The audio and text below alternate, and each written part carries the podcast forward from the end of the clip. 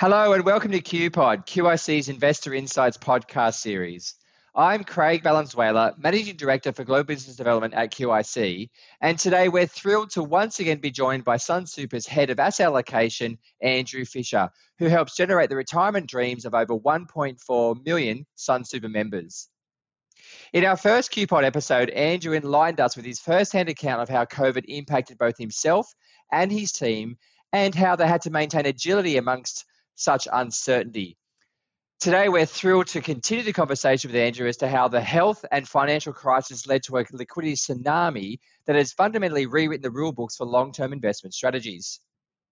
Andrew, can I start today's QPod with a cracker of a first question around asset allocation?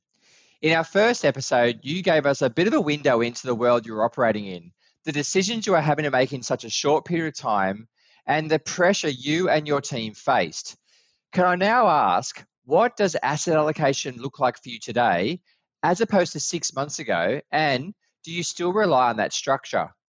Yeah, look, it's important. So I think having that long-term anchor, I mean, actually that was one of the critical things through all of this is knowing where you want to be is still of critical importance. It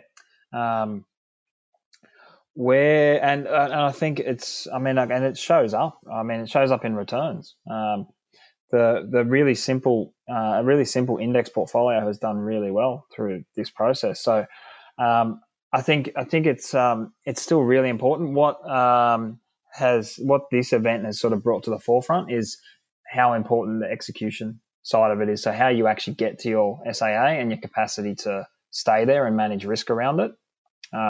That's been, for me at least, that's been the bigger takeaway.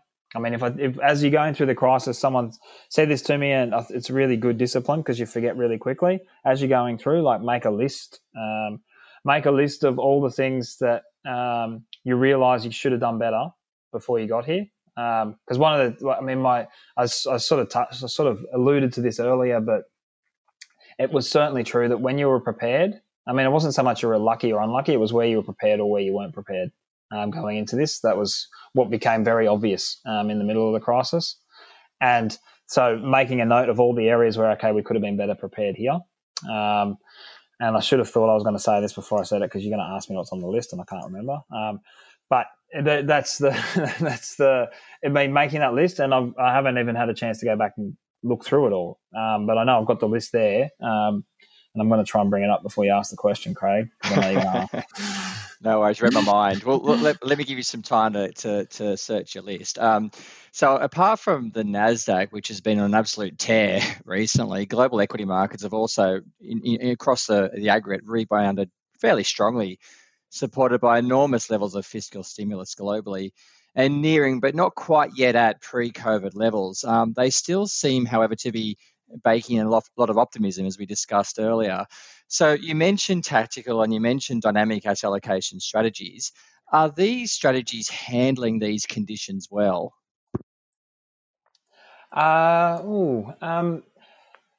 It's interesting. I think one of the sort of classic lines that people will use is it's been a really tough environment for active management, and that applies to.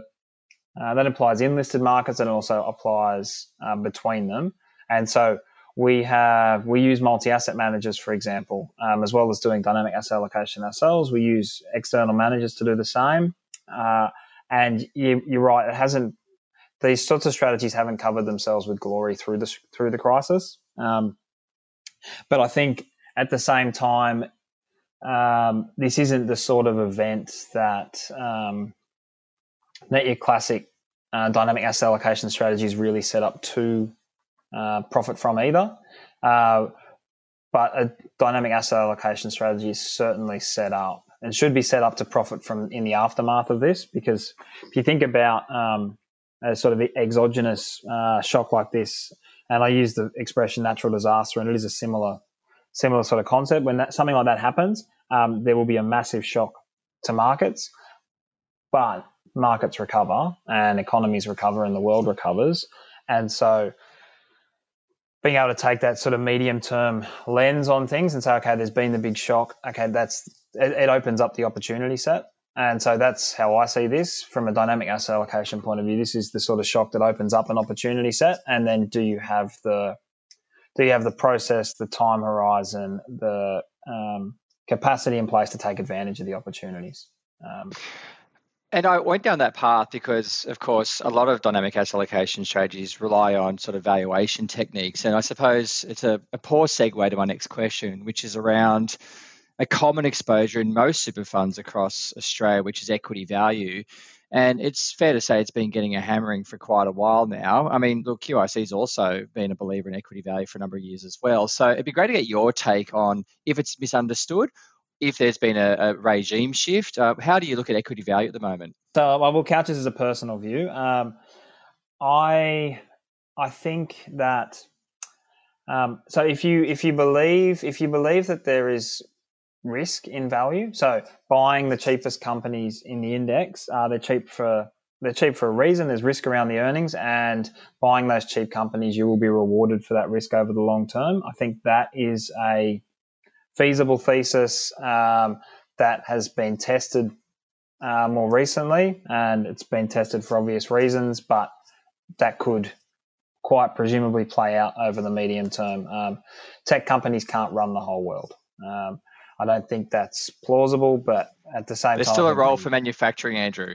We all still eat, right? Like, we can't eat computers. And that's a really fundamental thing as a human race we're going to have to keep doing, I think. We're going to keep wearing clothes. And so how they get to us may change, but someone's still going to have to make them. So yes, I think there's certainly that element. But to the extent that you're sort of relying on value as, I mean, like the farmer French approach to just buying cheap. There's an outsized return there. I think that's something that could and should be challenged because markets have an amazing ability to efficiently reprice things once they're known about, and so you can take. I mean, this is where it gets really hard to make a make an informed decision, because all the data we have is the history that we've lived and nothing else. And so it's quite feasible that, to me at least, it seems quite feasible that the last 10 years of value doing not very much, you could say it as the last 5 years as value's underperformed, but over 10 years it's done not very much. And in fairness, I'm using data before value got smashed even harder more recently, so it's probably even longer term now. But over that period, that also just coincides with a period where everyone thought they could make money just by following a value approach to investing, because it had worked for 40 years before that and there was a body of research to back it. There is a tendency, once there's a body of research behind something, for a lot of people to do it and to effectively arbitrage away the premium. So I'm not giving you even remotely a firm answer there, Craig. Very economist-like answer. On the one hand, it could be X, and on the other hand, it could be Y. But I don't have a strong view either way, basically. No, but you're giving us a bit of a unique look at the equity value spectrum from your point of view. It leads me to the next question, which is around, we've seen, obviously, we talked before about fiscal stimulus, which has been, unprecedented, a word we're hearing lots of these days. But in addition to that, it's been one of the great outcomes of this latest crisis has been the fact that you've had monetary policy working very effectively with fiscal policy, which we didn't have in the GFC. That's led to, of course, to things like bond yields being incredibly low. Does it start to put pressure on that traditional 60-40 balanced portfolio? Is that still relevant going forward? It's a really good question. So I think it depends how you think of a 60-40 portfolio. If you think of a 60-40 portfolio with 60% risk assets, and you think of it as, okay, I have an allocation to risk assets, and then I have essentially a defensive portfolio there that's designed to not be risk assets rather than designed to be diversifying against them, then I think that thesis still holds. But what I think must be challenged with rates where they are is the capacity for defensive assets to do anything other than nothing, basically dilute your risk. It's really hard to see a scenario where defensive assets do anything other than diluting risk. And so allocating to cash or allocating to bonds probably isn't going to get you a much different outcome from here, is how it appears at least. And now, you could have asked me 3 years ago, Craig, and I could have told you the same thing and I would have been horrifically wrong. Yeah, that's right.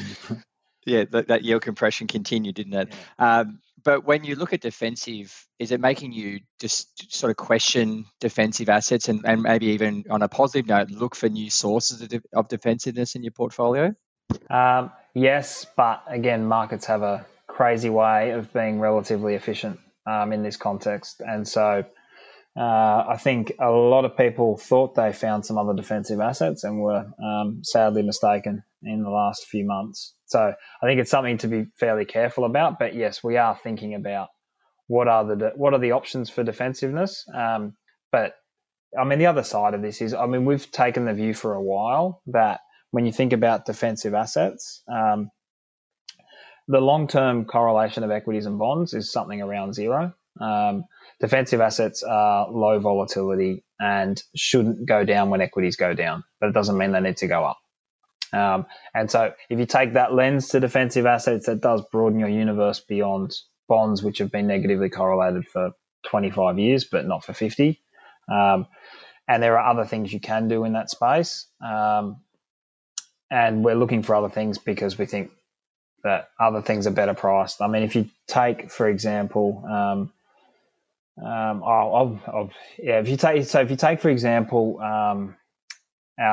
unlisted assets, and we have some defensive characteristics within the unlisted portfolio. I think the way that bonds have repriced in the last 3 months versus the way that discount rates have compressed in some of the more defensive sectors of our property and infrastructure portfolio, to me, that seems like an obvious opportunity that's opened up. Either way, I mean, if bond yields go back up, we're not going to have to reprice down property and infrastructure. And if they stay down, those assets will reprice upwards.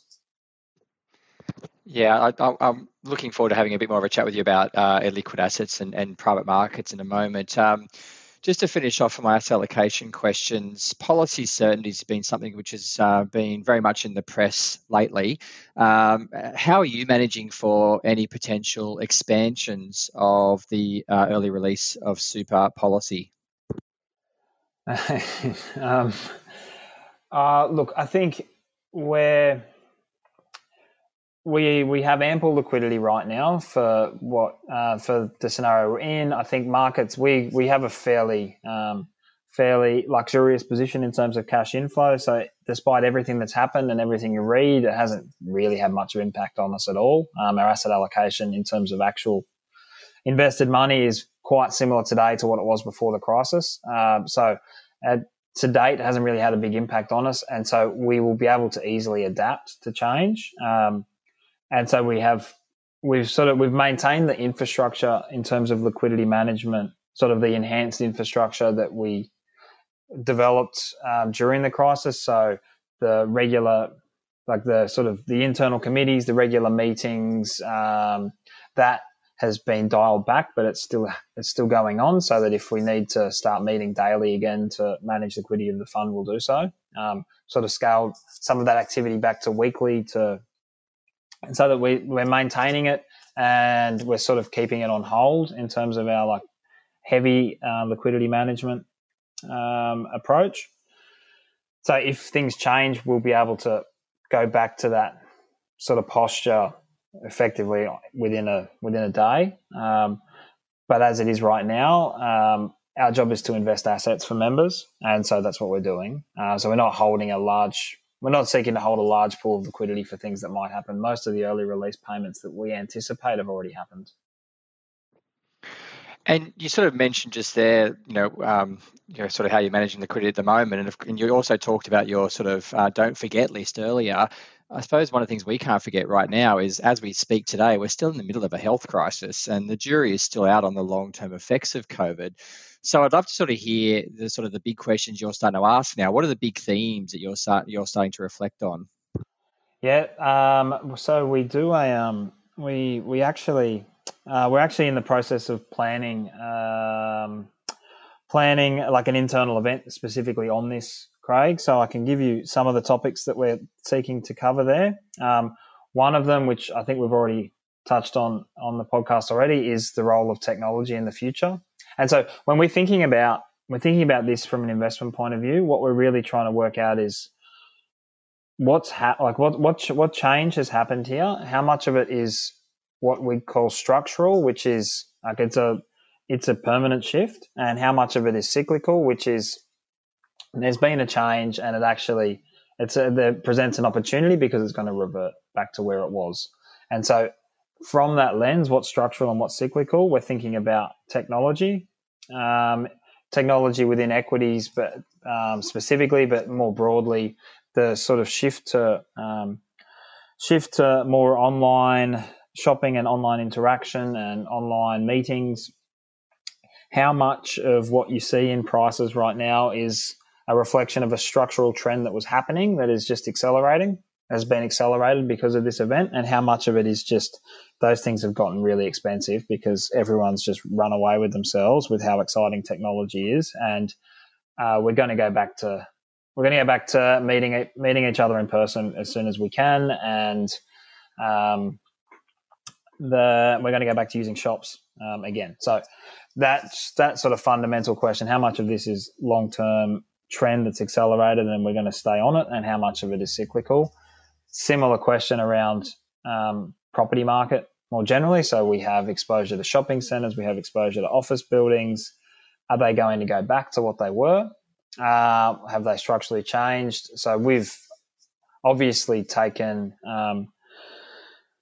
adjusted our earnings forecast for those assets, and that has that reflects into the valuation of the assets. That's all sort of been done. So there's been a shock to earnings, but how permanent or structural is that, and how cyclical is it? That's a question to ask. And what's in pricing right now, and should we be looking at a shopping center and trying to sell it, or should we be looking at that sector of the market and seeing value, or is it fairly priced? But that's an obvious one. Same goes for office buildings as well. What's the future of office work? Another area for us we're thinking about is energy more generally. So you mentioned it, and I haven't really touched on it, what's happened to the oil price. What does that mean? What does that mean for the energy transition that's underway?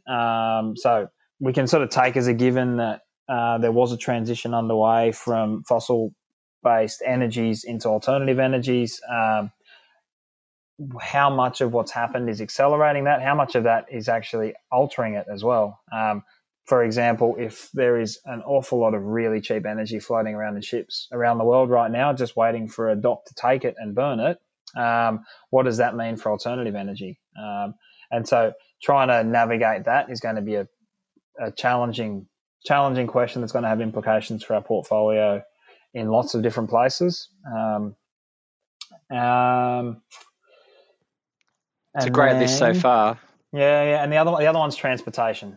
And so one of the big themes out of this has been, so if you think about the way shopping is done now and distribution, supply chains have been altered substantially, and so has the concept of shipping a widget across the world 3 times before it becomes a consumable that gets used by someone in America, is that the way supply chains are going to work, or are they going to really shorten? And what does that mean for transportation? What does it mean for shipping? And what does it mean for infrastructure assets like airports and seaports that really rely on that trade flow?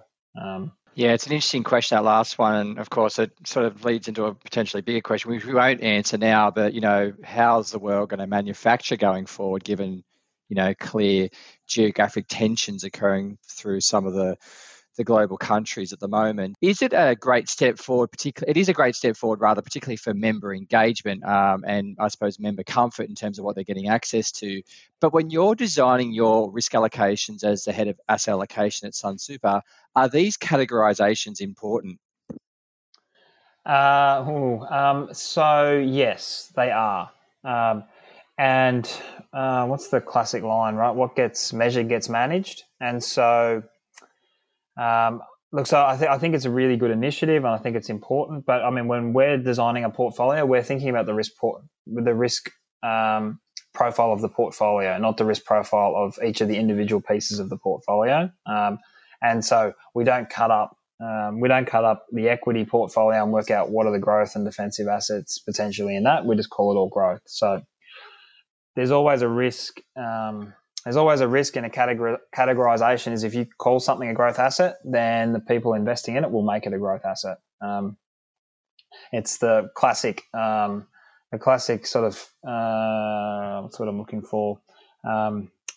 criticism of indexing more generally is that the more people that do it, the more incentivized you are to follow the index, because there's the agency risk in moving away from it. And so I think it's a good initiative. I know it's a challenging area and has been for a long time.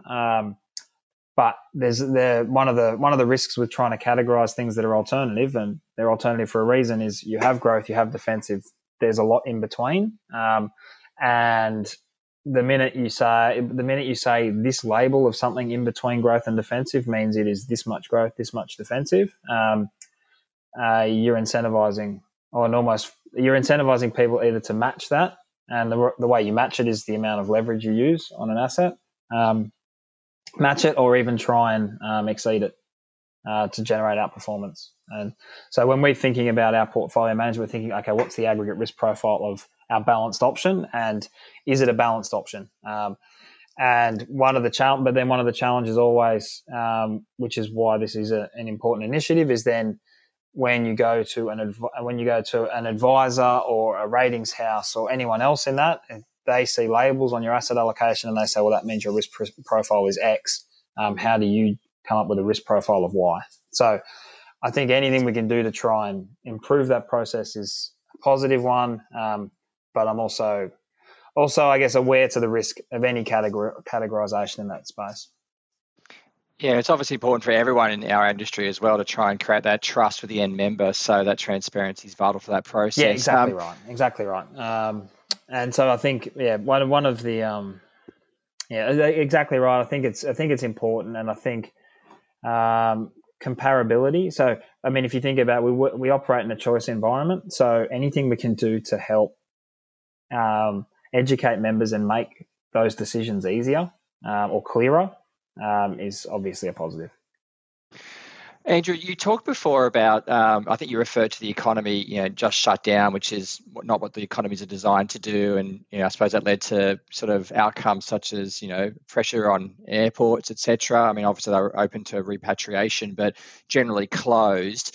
What parts of the portfolio, when you look back through that period, provided or didn't provide the resilience you're expecting? What areas didn't provide the diversification you were sort of relying upon? Well, you've just named a couple, and it's anything that was really, I think anywhere that was really like pure, where you're sort of seeking pure economic growth exposure, because in a lot of cases the expectation is that, okay, there's stress in the corporate sector. So when we're thinking about designing the portfolio and why certain sectors of our portfolio are diversifying, it's areas like critical infrastructure. Okay, there's going to be stress, but people are going to keep getting up and moving, for example. They're going to keep doing the base level economic things that they do. So those sort of base core areas of the economy where you're feeling like you have a defensive exposure that is going to be diversifying and is going to be resilient in a crisis. This was a somewhat unique crisis where those areas of your portfolio really struggled. So anything transport related, and so you touched on an obvious one there, airports, was something where we're expecting that planes keep flying no matter what, but turns out lots of things kept happening and planes weren't flying. Yes, I mean, like there would be other areas. I mean, retail, I mean, for example, retail shopping was typically thought of as the most defensive sector in your property portfolio, and it turned out to be the worst. So I think there's a range of areas where people were relying on defensiveness, and it just wasn't there at all. Almost the opposite. So when you look into the future now, Andrew, and you've got a town hall full of members, what are the sort of opportunities you're sort of highlighting to them you're excited about now going forward, given you've got a bit more of a handle on the economic conditions you're operating in? I think, look, the number one thing for us is, so in terms of positioning, and we haven't necessarily increased positioning here, but it's something that we're very happy to be holding, is our positions in those sort of defensive alternatives. So lowly geared property and sort of high quality critical infrastructure. And the world has been closed down temporarily. It hasn't been closed down permanently. And so we're really confident and excited about the upside opportunity in those assets, particularly given where interest rates have gone. So having access in our portfolio to those assets, I think, sets us up really well in a forward-looking sort of manner. And then in terms of positioning across sort of the traditional markets, there's not much left. I mean, credit sold off and came back really quickly. So, I mean, we're thinking more around equity positioning and some of the regional exposures, underweight in the US and overweight just about anywhere else, given the price response. So we touched on technology earlier. I think technology's done really well, but five largest companies in the world shouldn't be that big. Those FANG stocks plus one have had an incredible run, which sort of has some sense to it. But to your point, Andrew, the ratios there are pretty healthy in terms of the multiples. QIC is an illiquid private manager for Sunsuper. So just put that out there for the listener. Has your position on illiquid, Craig? We're just being very upfront for the transparency to the member point we made before. Has your position on illiquids changed now as a result? And you know, maybe put you on the spot. What are you going to reallocate to illiquids, Andrew? Yeah. Look, I think, I mean, you did ask the question earlier around liquidity and what concerns about potential policy change. Whilst we're not holding cash against that potential risk, I'd say it's challenging to allocate large sums of money to large illiquid assets in an environment like this, given that uncertainty. So that's one of the challenges we're facing. But having said that, I think incremental dollars for us will be going into those sectors of the markets where we can. One of the challenges as well, though, is oftentimes there's not quite the same appetite in the market to transact in an environment like this. So a lot of people will be bunkering down in those assets and not really thinking about transactions. So, and the other big challenge is going to be adapting your investment process to a new world where you can't get on a plane and see people and maintain that pipeline of potential investment opportunity. It's not something we've faced before. So we've sort of relied on having strong relationships and spending time in some of these regions to maintain those relationships and maintain that investment sort of pipeline. I'm not necessarily suggesting that is at risk right now. It's just more a case of it's going to be one of the other areas of unique challenge for us to navigate in the next 18 to 24 months. Yeah, always important to look into the whites of the eyes when you're asking the important questions. And I suppose you alluded earlier in your last answer as well that maybe the way you're accessing these illiquid assets might need to evolve or may evolve as well. Of course, it's quite hard because some of those illiquid assets are literally strategic infrastructure which the nation runs upon. That's one of the big benefits of superannuation. They are sort of helping with the economy's emergence out of the COVID crisis. With regards to the industry, Andrew, you've been operating in our industry now for a number of years. You've been around a little while now. What does the industry look like in 2030? And perhaps if I can ask a little bit of a cheeky question, what's the superannuation guarantee rate at 2030? Okay. So what does the industry look like in 2030? You can tell that this question wasn't preloaded because I'm just sitting here thinking.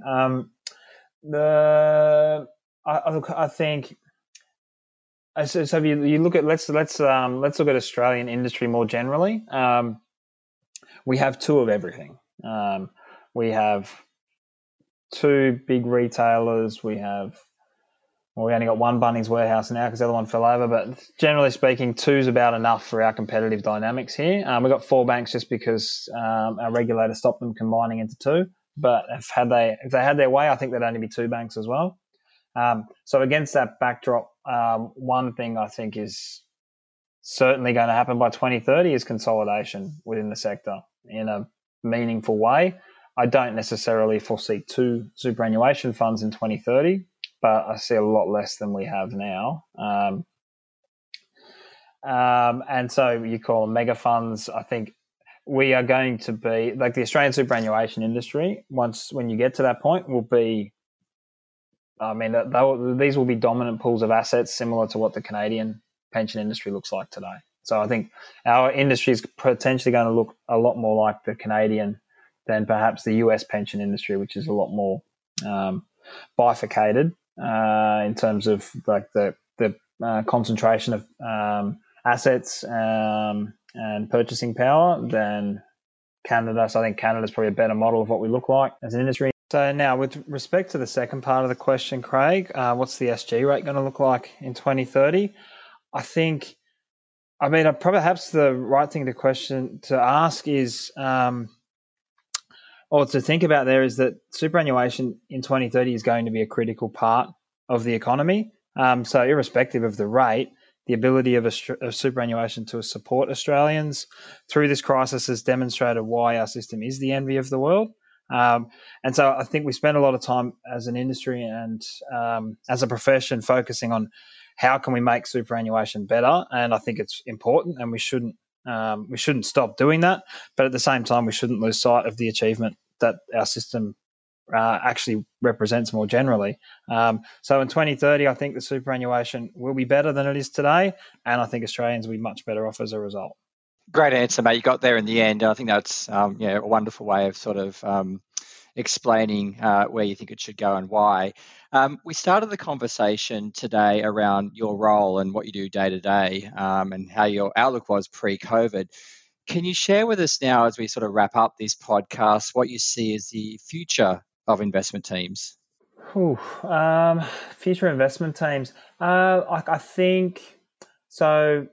think there's a few pathways to go. And so you can look around the world and get a bit of a sense for this. And so I think, like many industries, these things move in cycles. And so I think there will be a cycle of internalization, and there'll be a cycle of outsourcing. You can go around the world and you can see the scenarios where a fund does internalize and then they spin off their investment organization and then go through a convoluted process of disinvesting from their investment organisation. I mean, financial services companies have done it here.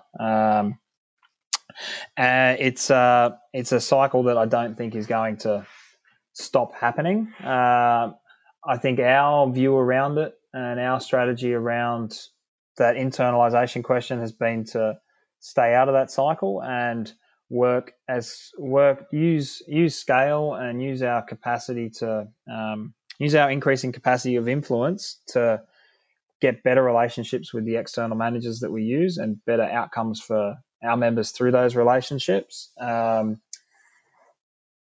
essentially a stronger partnerships with those external managers rather than seeking to compete with them. But I mean, in terms of which way the industry goes, I think you're going to see that constant struggle of large superannuation funds seeking to either partner with or compete with external asset managers. Thanks, Andrew. Fascinating conversation. We touched on a lot of topics, and I think really for me, some of the takeaways were just getting a real bird's eye view of just what you had to go through those sort of early days in the COVID and also, market affected financial conditions and that pace of change you refer to, but also just the clear thought and energy that goes into how you're managing and I suppose measuring as well those future outcomes and designing portfolios for those future outcomes in the future. Thank you very much for sharing your time today and sharing your insights so openly. We do appreciate it. Thank you to our listeners for listening to us today on QPod. If you would like any information on what was discussed today, please reach out to your relationship manager. Thank you for listening and have a super day ahead. Thank you very much, Craig.